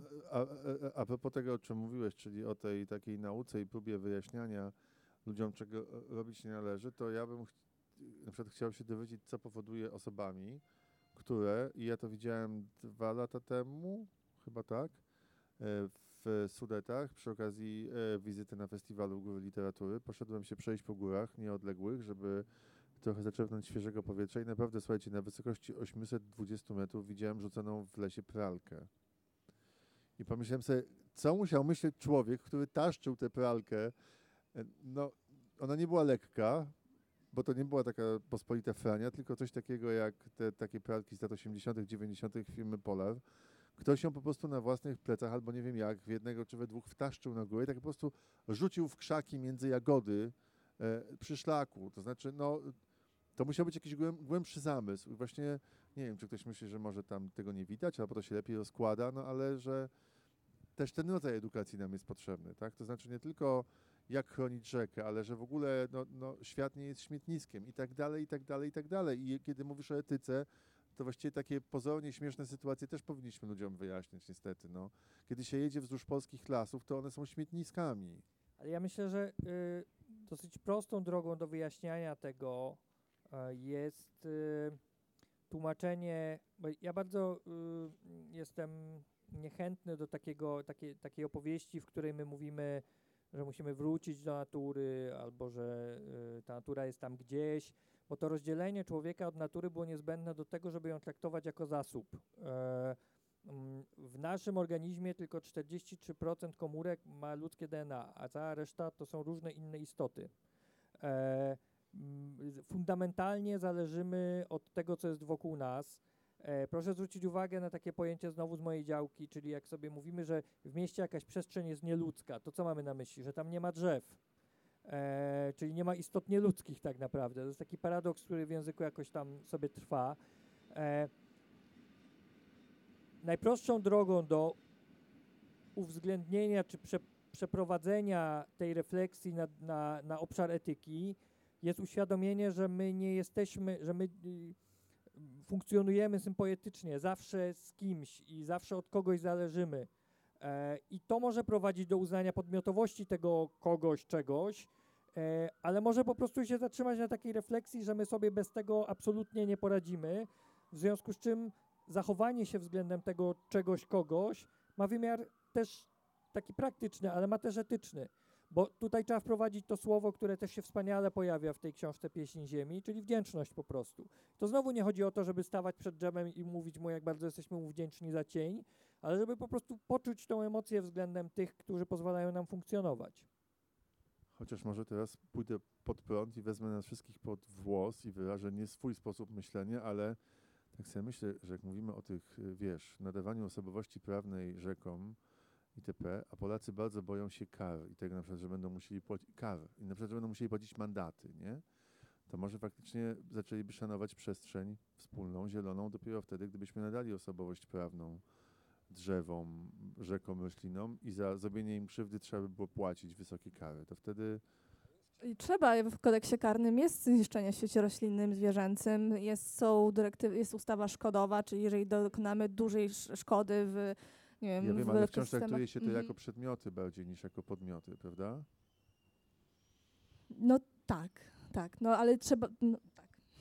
Ale to, to jeżeli ym, kara ma być tym, co odstrasza, to niezależnie od tego, czy traktujemy to jako przedmiot, czy podmiot, jak musimy zabulić, to no, w- w myśl tego, co, co mówisz, to działa, tak? To już nie musimy tej podmiotowości prawnej. Wystarczy, że będzie trzeba bulić. Czyli do bani No. pomysł. Tylko Tak. wtedy pomijamy ten aspekt świam- e, samoświadomości i wybudowywania języka jakiegoś wspólnego, czy u- uświadomienia sobie tego, że e, jesteśmy e, tworami współfunkcjonującymi nie, w danej przestrzeni. No bo to jasne, e, jakby nadzorować i karać działa, natomiast działa na poziomie e, lęku. I to jest, to jest pytanie w ogóle, czy się chce pracować na lęku i funkcjonować.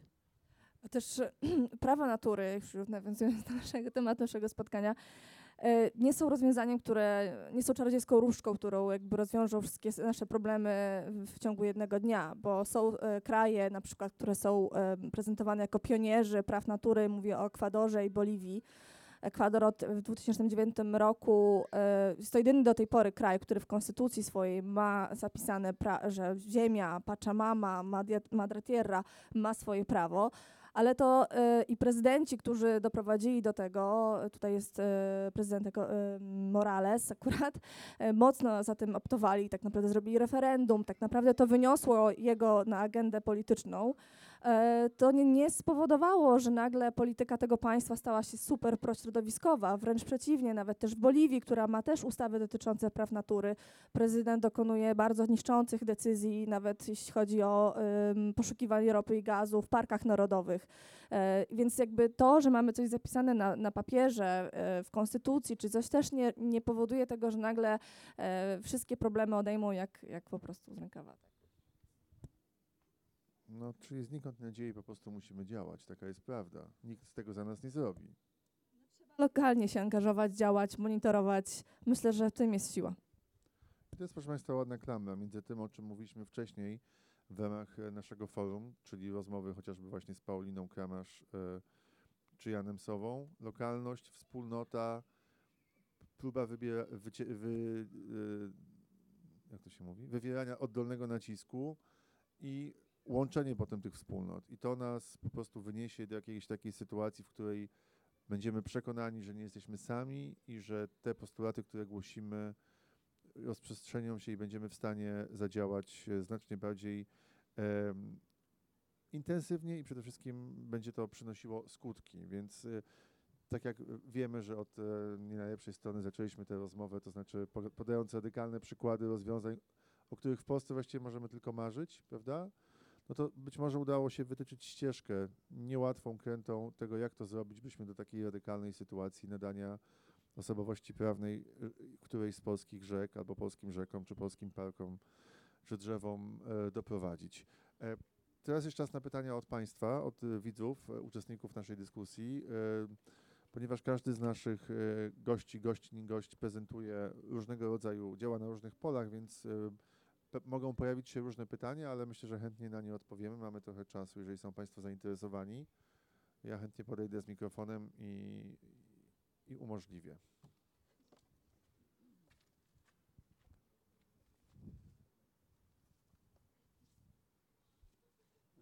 Dziękuję bardzo. E, Proszę Państwa, gdyby to było tak, że tylko w Polsce tutaj mamy w Europie z tym problemy, no to było pewnie pół biedy, bo ja chciałem zwrócić uwagę na politykę rolną Unii Europejskiej i jakie to zmiany powoduje w polskim rolnictwie. Tak? Kiedyś ja sam uważałem, że jak to nasze rolnictwo odejdzie od tych archaicznych struktur, tych maleńkich gospodarstw, no połączonych z tym także takim konserwatywnym, czy nawet tam jakimś bardziej niż konserwatywnym pojęciem na świat, to Polska się będzie bardzo modernizować w dobrym kierunku. Ale teraz, zwłaszcza w tych rejonach, powiedzmy, zachodniej części Polski, powstają wielkie latyfundia, czy już nawet są, gdzie na przykład nie ma czegoś takiego jak miedze, czy jakieś, e, no nie wiem, zadrzewienia śródpolne i tak dalej. No i teraz co z tym fantem zrobić? Z jednej strony może być łatwiej, bo może łatwiej jest trafić do tych nielicznych stosunkowo właścicieli, tak? Ale jeśli oni myślą w sposób ekonomiczny, to tutaj nie trafimy do nich chyba tylko poprzez etykę, poprzez narrację, chociaż ja przyznaję, że to jest duża siła, tak? Żeby wpływać też na podstawy ludzi po prostu, żeby oni na przykład nie ścinali chociażby, nie wiem, trawy, tak, do gołej ziemi, jak to jeszcze jest czasami e, modne, tylko potrafili e, jakby inaczej się zachowywać. Ale, ale wracam do tych wielkich producentów rolnych, no, bo zna, większość terenów Polski to są tereny rolnicze, tak? Nawet zakładając, że byłaby wzorowa gospodarka leśna, to jeśli będziemy używać coraz więcej pestycydów, coraz więcej środków ochrony roślin, roślin tak, no to chyba nie unikniemy też tutaj e, jakiejś, e, no nie wiem czy katastrofy, ale w każdym razie na pewno nie, nie będziemy przybliżać jakiegoś rozwiązania bardziej e, przyjaznego naturze. To ja może odpowiem na końcówkę pytania. Tutaj słowem kluczem jest implementacja i egzekucja, ponieważ prawo unijne zapewnia pewne środki, jak na przykład reguluje ilość używanych pestycydów, jak powinny być używane. Pytanie jest, kto, jak to jest egzekwowane w Polsce na miejscu. I tutaj też dochodzimy do tego, że instytucje odpowiedzialne za to nie mają pieniędzy, nie robią kontroli, w związku z tym to nie działa, więc to nie jest problem em, unijnego prawa, jeśli chodzi akurat jest o pestycydy, bo akurat jest, natomiast problem leży niżej. Tutaj chodzimy do tego sedna, o którym rozmawialiśmy dzisiaj, o tej woli politycznej, o egzekucji, implementacji. Są to problemy, które są na miejscu i są bardzo trudne do rozwiązania, natomiast no, to nie, nie jest kwestia regulacji, tak? to jest kwestia po prostu egzekucji tego na miejscu w kraju. Natomiast jest oczywiście, nie wiem czy pan był na spotkaniu z Pauliną Kramasz, y, bo ona jest specjalistką właściwie od tego i odpowiedziałaby panu szeroko, zresztą jej teksty to objaśniają. Jest ogromny rozdźwięk pomiędzy deklaracjami Unii, e, taką polityką, e, o jakiej mówiliśmy, ale też e, tym, co jest zapisane mm, w Europejskim Zielonym Ładzie, z nowymi projektami i propozycjami wspólnej polityki rolnej, gdyż ona zakłada, że w obrębie Unii Europejskiej zachowujemy się bardzo odpowiedzialnie, czy coraz bardziej odpowiedzialnie w tych kwestiach. No i to jest oczywiście pytanie, na ile później to jest implementowane do krajów członkowskich i tak dalej. E, Natomiast z drugiej strony otwiera się na rynki pozaeuropejskie w kwestiach na przykład sprowadzania mleka czy wołowiny z Brazylii czy Argentyny, gdzie już właściwie nie, nie reflektuje nad sposobem produkcji e, tych towarów. E, w związku z czym to jest takie cały czas traktowanie globalnego programu loka problemu lokalnie. To takim przykładem doskonałym jest Dania, która ma wizerunek kraju po prostu niezwykle ekologicznego, a jednocześnie jest ogromnym producentem wieprzowiny, zwierząt, futer, zwierząt futerkowych i tak w dniu, w dalej. którym to była Paulina, zastrzelono ostatniego, zabito ostatniego dzika w Danii. No właśnie, więc Tak. mm, i na przykład w, w obszarze tej wspólnej polityki rolnej e, jest taka totalna schizofrenia dotycząca tego, jak my się mamy zachowywać, a co będziemy kupować i jak to będzie produkowane gdzie indziej. Czy ktoś jeszcze spośród Państwa chciałby o coś e, spytać?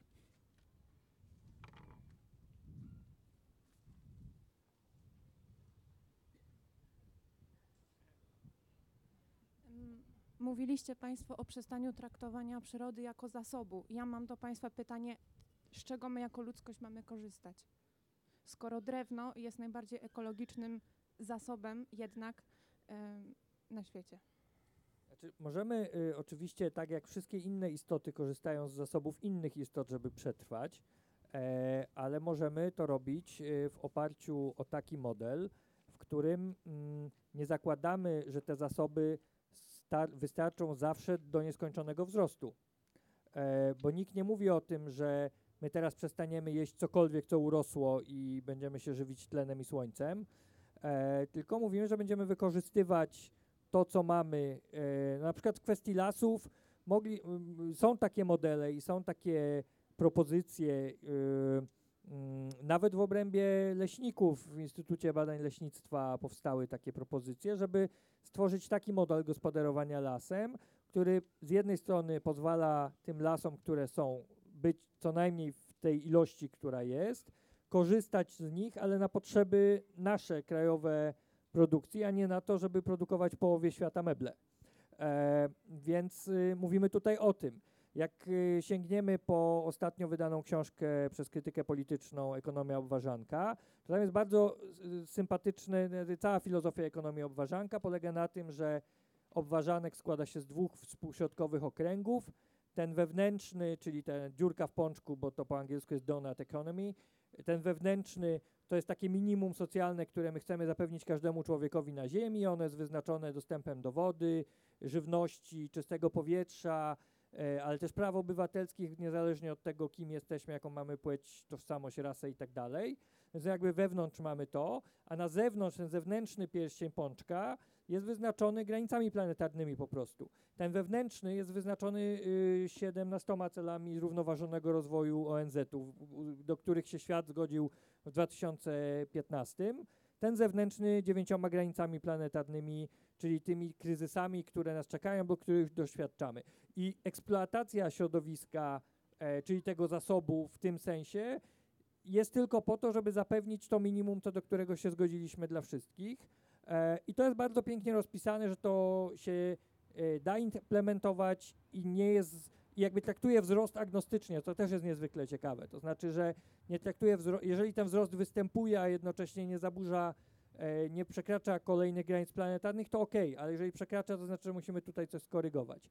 Więc mówimy o tym, że e, i to jest jakby ważne pytanie w tym sensie, że może rzeczywiście trzeba to e, komunikować z tym przypisem, że każda istota na Ziemi korzysta z innych istot, żeby trwać, e, ale nie traktuje ich jako zasobu do nieograniczonego y, wyzyskania i trwania ponad, y, ponad wszystko, bo to się po prostu powoduje, za, po, y, powoduje załamanie tego systemu.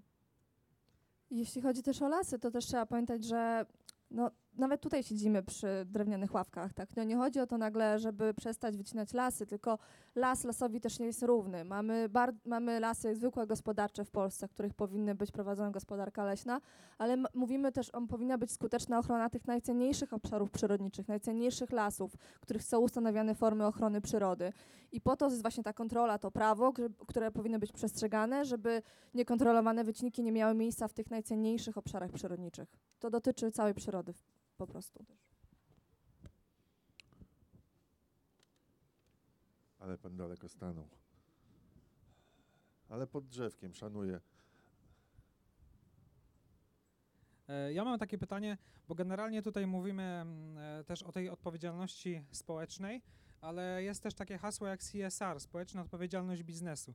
I dzisiaj można powiedzieć, że praktycznie większość osób, te szkody, które są wyrządzane e, przyrodzie i tak dalej, to są osoby, które pracują, tak jak pan tutaj mówił, w dużych latyfundiach, e, w wielkich przedsiębiorstwach, od których najwięcej zależy właśnie na temat tego, jak e, ta przyroda będzie przyszłości wyglądała i jak będzie, jakie będzie podejście właśnie tych przedsiębiorstw do tematu i co zrobić, żeby właśnie wpłynąć na, na te duże firmy, żeby ta społeczna odpowiedzialność biznesu, o której bardzo mało się mówi teraz, tylko 16 w ogóle procent e, obywateli Polski wie, co to jest społeczna odpowiedzialność biznesu, czyli CSR. Jak ich przekonać do tego, żeby e, wpływali również na te duże firmy, na te firmy, które mają jakby największy wpływ i na, na to, co robią, i na pracowników, którzy no, być może też mają takie zdanie, a nie inne, dlatego że pracują w przedsiębiorstwach, które doprowadzają na przykład do strat e, w przyrodzie czy typowo naturze. Ja powiem tak e, może mm, dość przewrotnie, że wbrew pozorom te duże latyfundia czy duże inwestycje co do zasady zgodnie z prawem mają najwyższą kontrolę, czyli to nie jest tak, że można sobie wybudować dużą fermę czy coś o tak o. Jeżeli wchodzimy w pewien kryterium wielkości, tak naprawdę wtedy obowiązki, e, które spadają taką osobę, kontrola i pewne rzeczy, które oni muszą robić, są o wiele wyższe niż, niż wszelkie takie mniejsze projekty. Więc to nie jest tak, że mamy jakąś niekontrolowaną formę tutaj e, projektów czy przedsięwzięć, które mogą negatywnie wpłynąć na przyrodę. Jeżeli tak jest, zazwyczaj tak, ta, zazwyczaj to oczywiście w teorii powinno być tak, że to jest to prawo, które mamy takie prawo w Polsce, które powinno być egzekwowane i dzięki temu takie, takie sytuacje nie powinny mieć miejsca. To co do zasady oczywiście.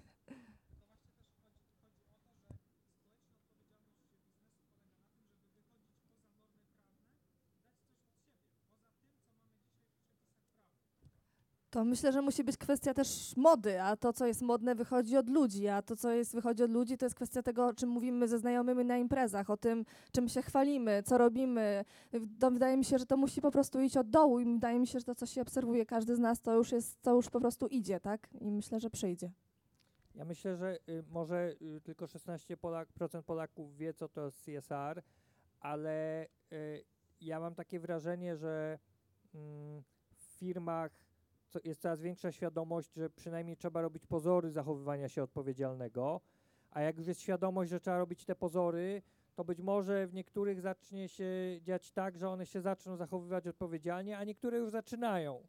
E, I e, mm, i myślę, że to się bardzo dzieje i że to bardzo widać i że też jest coraz większa wrażliwość. Przecież były takie sytuacje y, w debacie publicznej też w Polsce, gdzie firmy próbowały się zazieleniać w bardzo fałszywy sposób albo w bardzo sztuczny. Tak, greenwashing y, na, na różne bardzo dziwaczne sposoby i to się automatycznie spotykało z takimi gigantycznymi kryzysami, które też wspomagają bardzo media społecznościowe, bo to się od razu y, robi efekt kuli śniegowej. Natomiast to, co jest takim niepokojącym i, i to się rymuje z tym, co Pan mówi, żeby tak nie było, że ja tak wierzę teraz, że ten biznes się będzie be- m, odpowiedzialnie zachowywał, e, to ja obserwuję, była taka kampania z trzy lata temu, czy cztery Greenpeace'u, w którym e, wolontariusze i działacze Greenpeace'u i przyjaciele Greenpeace'u fotografowali się z produktami na przykład Coca-Coli na plaży y, gdzieś tam w Dąbkach i mówili, hej, Coca-Cola to jest chyba twoje. I ta kampania spotkała się z ogromnym protestem społecznym, że jak to to nie jest Coca-Coli, bo to jest przecież kogoś, kto to wywalił na tej plaży, a nie Coca-Coli jako takiej. Więc tu jest pewnie pole do zrobienia, żebyśmy sobie uświadomili, że tak jak pan mówi, mm, oni ponoszą bardzo fundamentalną odpowiedzialność za nie dawanie nam wyboru. E, I to jest też coś, e, co wydaje mi się wielkim zadaniem, żeby nie sprowadzać tej odpowiedzialności za konsumpcję tylko za tych, którzy na końcu konsumują, czyli na nas, bo to, że ym, o tym często Paulina Kramasz też mówi, że y, my stajemy przed ladą chłodniczą w sklepie spożywczym i mamy do wyboru 25 typów jogurtu, z czego większość z nich wymaga sprowadzenia tych owoców w ogóle z jakiegoś drugiego końca świata, a to nie jest niezbędne, ale to nie jest nasza wina, że one tam są i że my mamy na nie później ochotę. Bo to jest wina producentów, że dopuszczają do tego, czy też w ogóle systemu, w którym funkcjonujemy, żeby tak nieracjonalne gospodarowanie zasobami, jak ciągnięcie czegoś z drugiego końca świata, tylko dlatego, żebyśmy mieli taki nieograniczony wybór tych jogurtów, no to jest też ich odpowiedzialność. Więc musielibyśmy się też zgodzić i wymagać tego, żeby y, ci wielcy gracze nie nadprodukowali różnych rzeczy. To dotyczy też mojej branży, czyli rynku wydawniczego. Mamy za dużo książek, za dużo się ich wydaje i pisze. E, I musimy sobie to też mówić. Michał się zgadza, bo pewnie mu się słupek jakiś przewrócił właśnie w mieszkaniu. Nie, teraz mi się przypomniało, przepraszam, nie propos książek, y, zaraz ci oddam głos, Agata.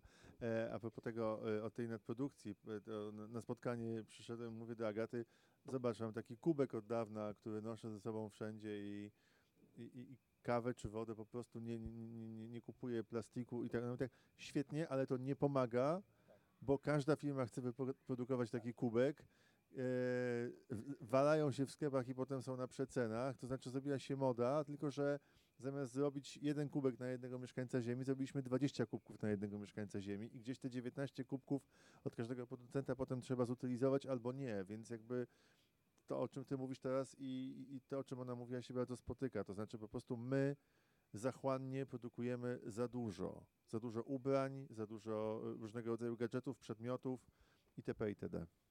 Tylko dodam, że ten fałszywy CSR e, będzie problemem, z którym coraz bardziej, więcej będziemy musieli się stykać, ten tak zwany ten greenwashing.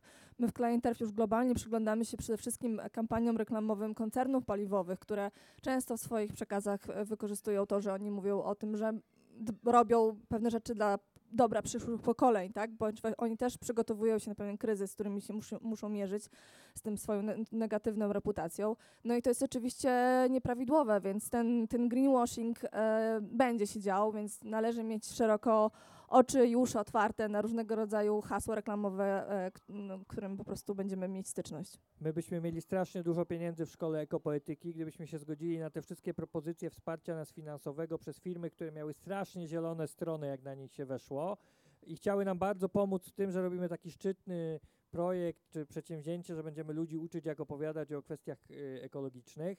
I jak pogooglaliśmy te wszystkie firmy, a naprawdę pewnie mógłbym już w setkach tysięcy złotych liczyć te propozycje, to się okazało, że większość naszych znajomych już wisiała na tych firmach z transparentami, więc e, trzeba rzeczywiście bardzo dzisiaj uważać.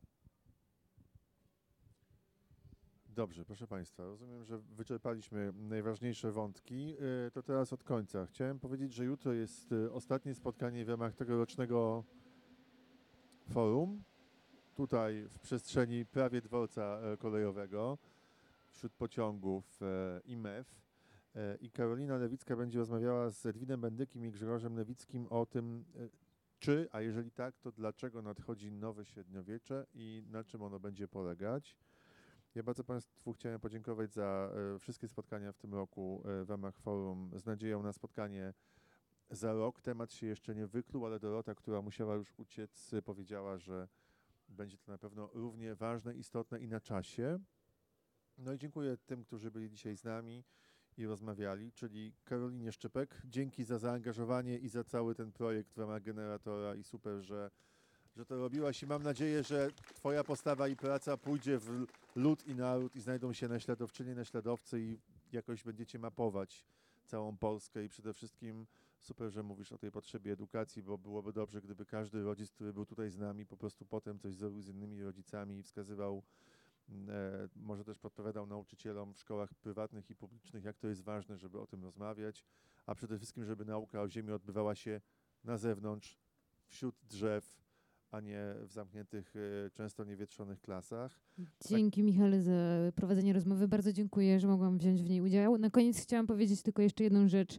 Jako fanka czasami i utopistka dużych narracji, e, co by było, gdybyśmy sobie istniejące już dokumenty prawne przykładali do siebie i wracając do Boliwii, Ekwadoru, mam taką straszną potrzebę to powiedzieć na koniec, że czy ta karta praw natury, która jest, która, e, nie wiem, czy ty ją znasz, m, czy wszyscy na pewno słyszałeś o niej, jakby wyglądał świat, gdybyśmy sobie mogli tę kartę przyłożyć do Polski? Zostawiam z takim pytaniem. Dzięki za rozmowę. Bardzo dziękuję.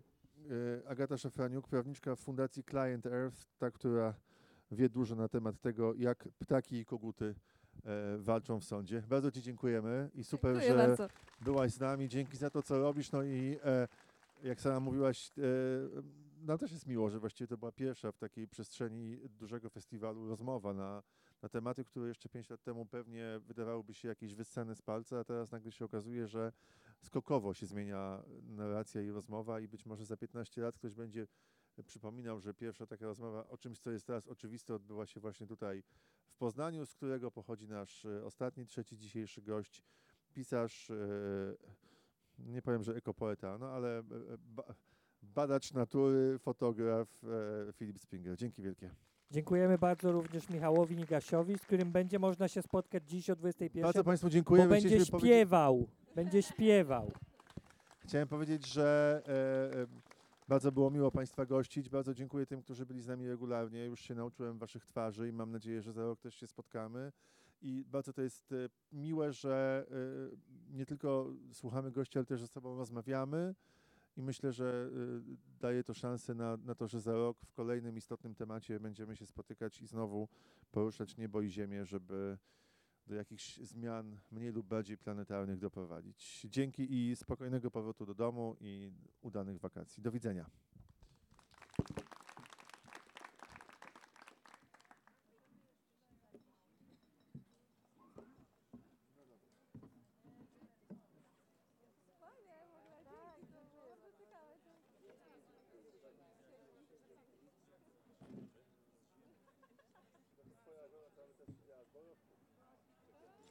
Mogłabym zdjęcie? Bardzo lubię. Piątkowy poręcznik na Dziękuję, miłego dnia.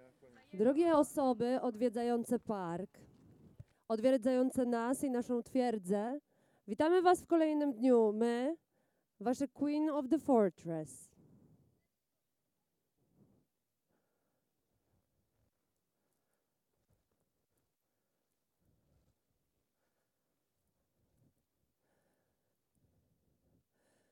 Queen of the Fortress.